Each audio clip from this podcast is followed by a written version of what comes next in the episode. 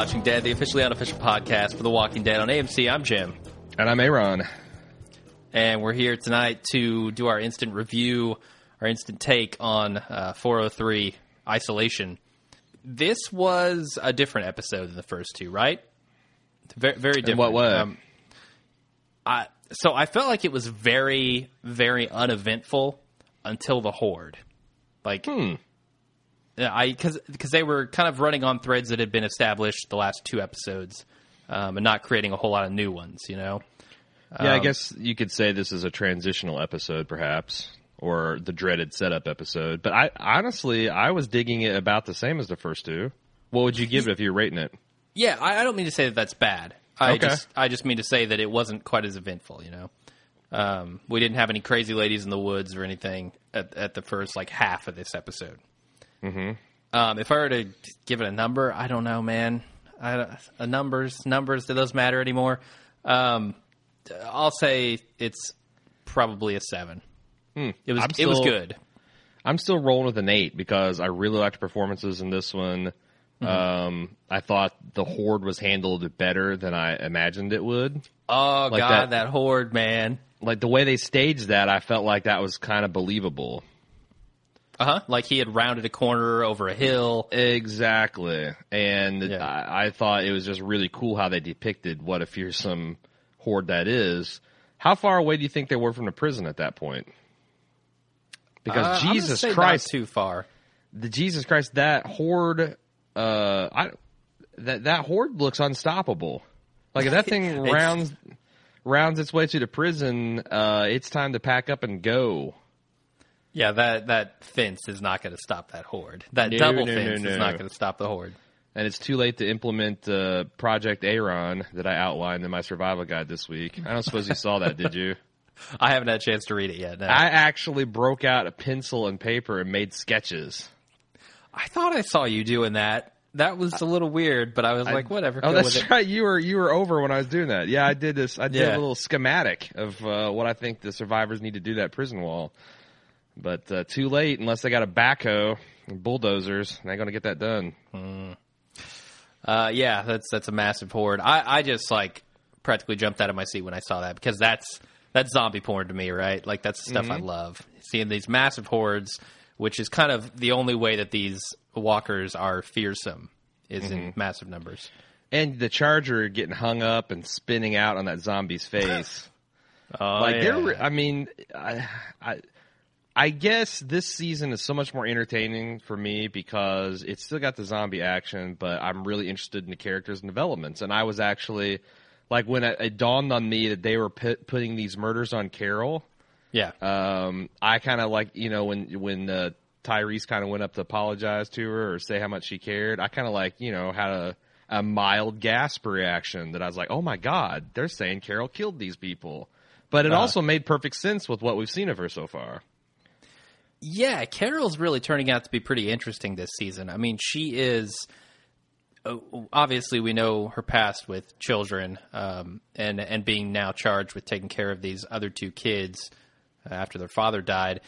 It's interesting to me, like how she kind of um, is juxtaposed against the way Carl was last season, because both of them are trying to be tough and trying to toughen up people around them. Carl was doing it in a way that said, I don't want to care about anything anymore. I just want to be a killing machine. Whereas Carol is saying, I do this because I care, right? right yeah yeah i feel that i think that the better comparison is shane she's like uh, cheryl she's uh, shane 2.0 and i don't know what it is about taking care of an other person's child in a zombie apocalypse that sets you into this pragmatic insane asshole mode but she's definitely got that bug um, uh, it'll be interesting to see i mean so she's already killed two people what I mean, this is a I I like this because it's a real dilemma for the show because you know Rick doesn't want to you know bring Carol to justice, right?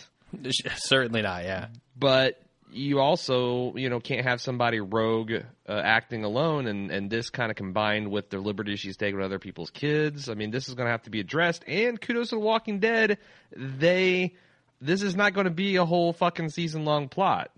Carol, did Carol, did you kill those people? And she's like, Yup, and kept carrying the water. So yeah, and they have to gonna... resolve it. They have to resolve it in a way where I don't think Rick is going to withhold that information from Tyrese, right?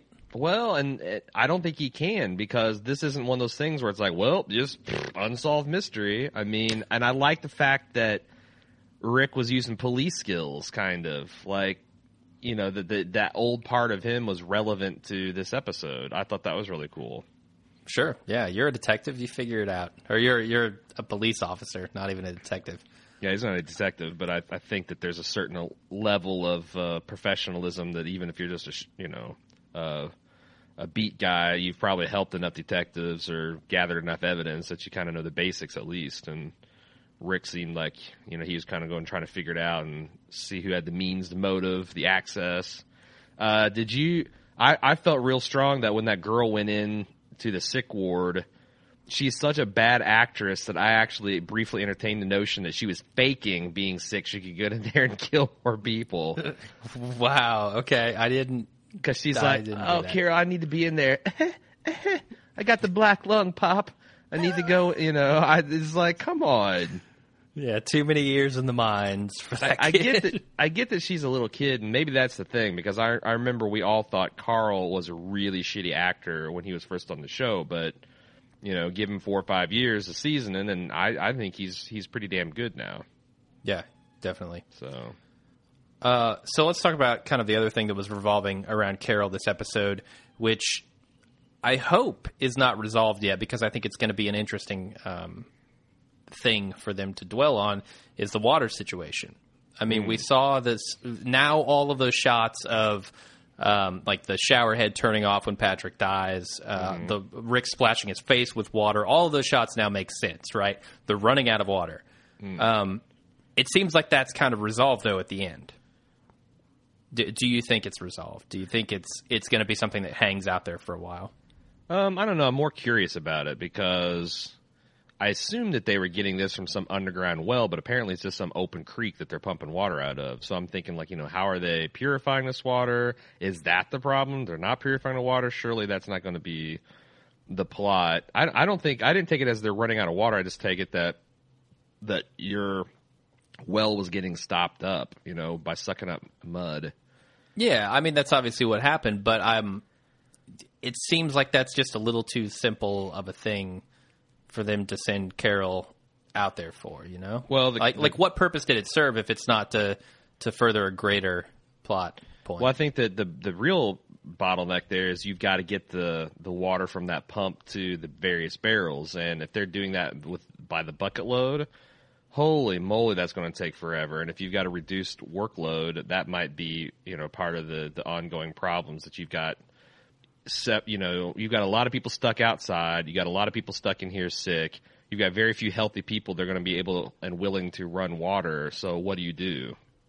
So, so how about this for an idea? When that zombie horde finally makes it to the prison, what if they are stuck inside and can't get to the water that they need because you they, if they it, let those barrels run out? Yeah, if it. Um, well, I mean, there again, jeez, I don't know. I don't know what you do. Um, it's it's too bad that they didn't hadn't dug a well. Um. You know, the six months they had, it's too bad that they didn't do a lot of things to prepare themselves for a siege. That they could, you know, and that's something I went on at great length in my survival guide. Is like it's not like these people have never seen a horde before. They were run off some other structure by that. They see how very few zombies it takes to push down this fence it's incredible to me to think that they've done so many improvements on the inside of this fence.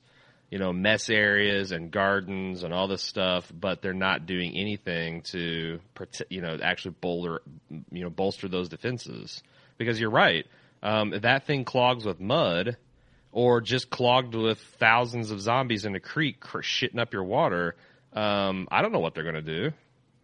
They'd be up shit creek at that point. I mean, we presume that they're going to have to leave the uh, prison at some point. Yeah, yeah. And is you know, question is, is it going to be a human presence dri- the driving them off, or is it going to be a zombie presence? Every all signs point so far to zombie presence.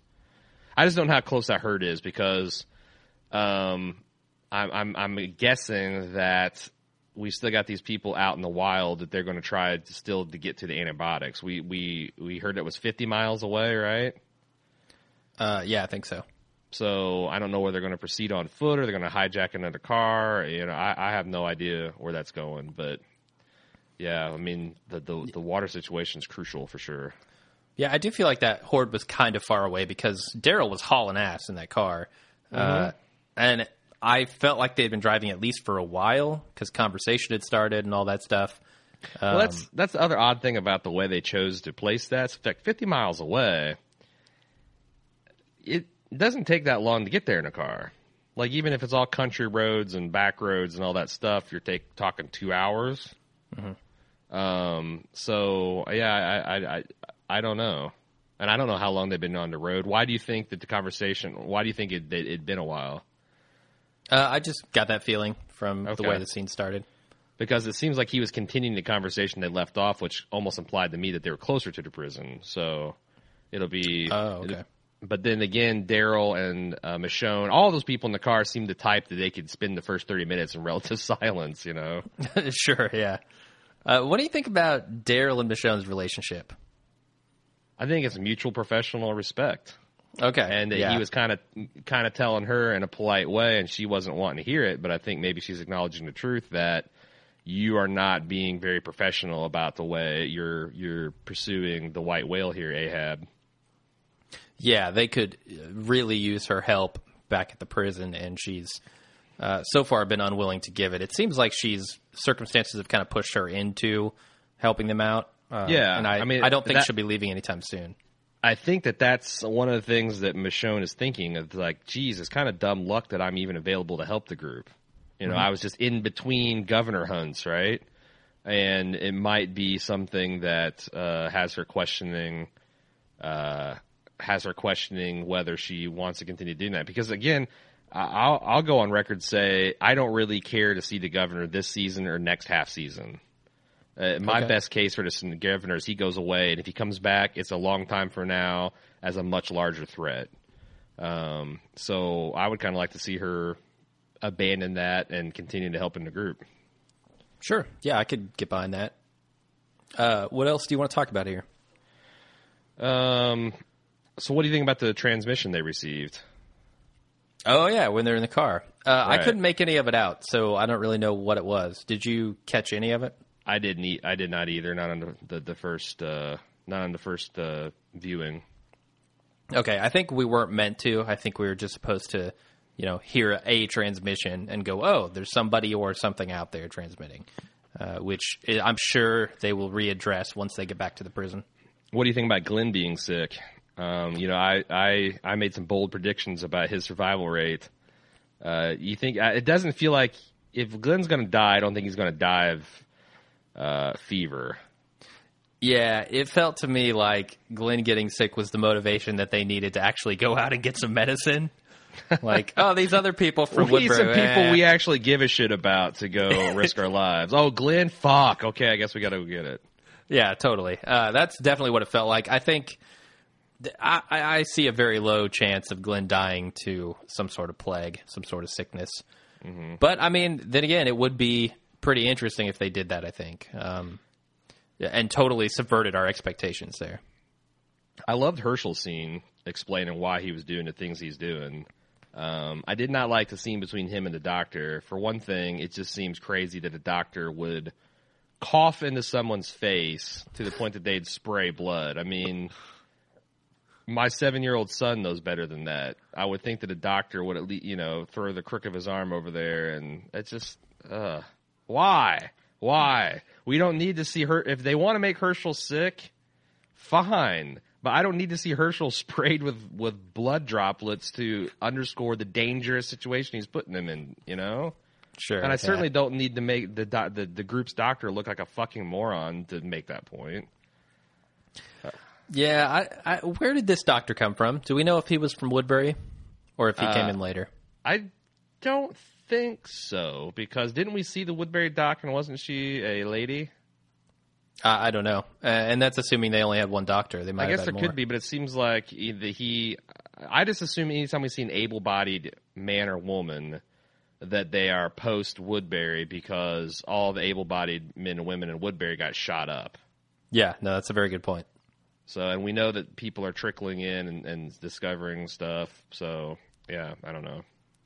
Um, what do you think? Okay, one last th- thought, I guess. Hershel telling uh, Carl that he doesn't need to kill a zombie. What is up with this shit? When do you need a good reason to kill a zombie?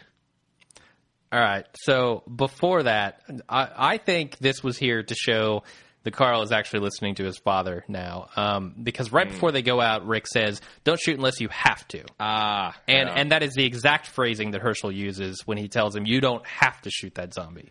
Okay. All right. You're, uh, yeah. Uh, single viewing bit me in the ass there. That's actually a really strong point. Nice job, Jim. Okay. Um, anything else? Um, I'm sure there is, but that's what we got the full cast for. Okay. Uh, I think so. Um, A lot of people seem and- to be digging. A lot, a lot of people on the Facebook thread seem to be digging this. So, uh, this is the third strong episode in a row. Um, I'm really liking what they're building here. Yeah, absolutely. And I cannot wait for that zombie horde to get over to the prison, man. Yeah, you. So you, uh, just to be clear, you're not. This is not spoiler speculation. You just think it's inevitable. Oh yeah, totally. I, I don't know anything about what's going to happen. We haven't gotten any spoilers for this season, um, you know, so it'll it'll be interesting. I don't, I don't know. Um, it seems clear to me that with what they said preseason, that some sort of horde or zombie threat will drive them off of the the prison. Uh, a lot of people on the Facebook thread was calling for uh, just get the hell out of the prison, like abandon ship. It's it's too far gone. Do you? What do you think about that? No, And I don't I buy think- that at this point. I, I think Yeah. at this point it's totally salvageable. The only real threat they've got is the sickness, as far as they know, right? Yeah. No, So, I, I'm the so same why way. abandon?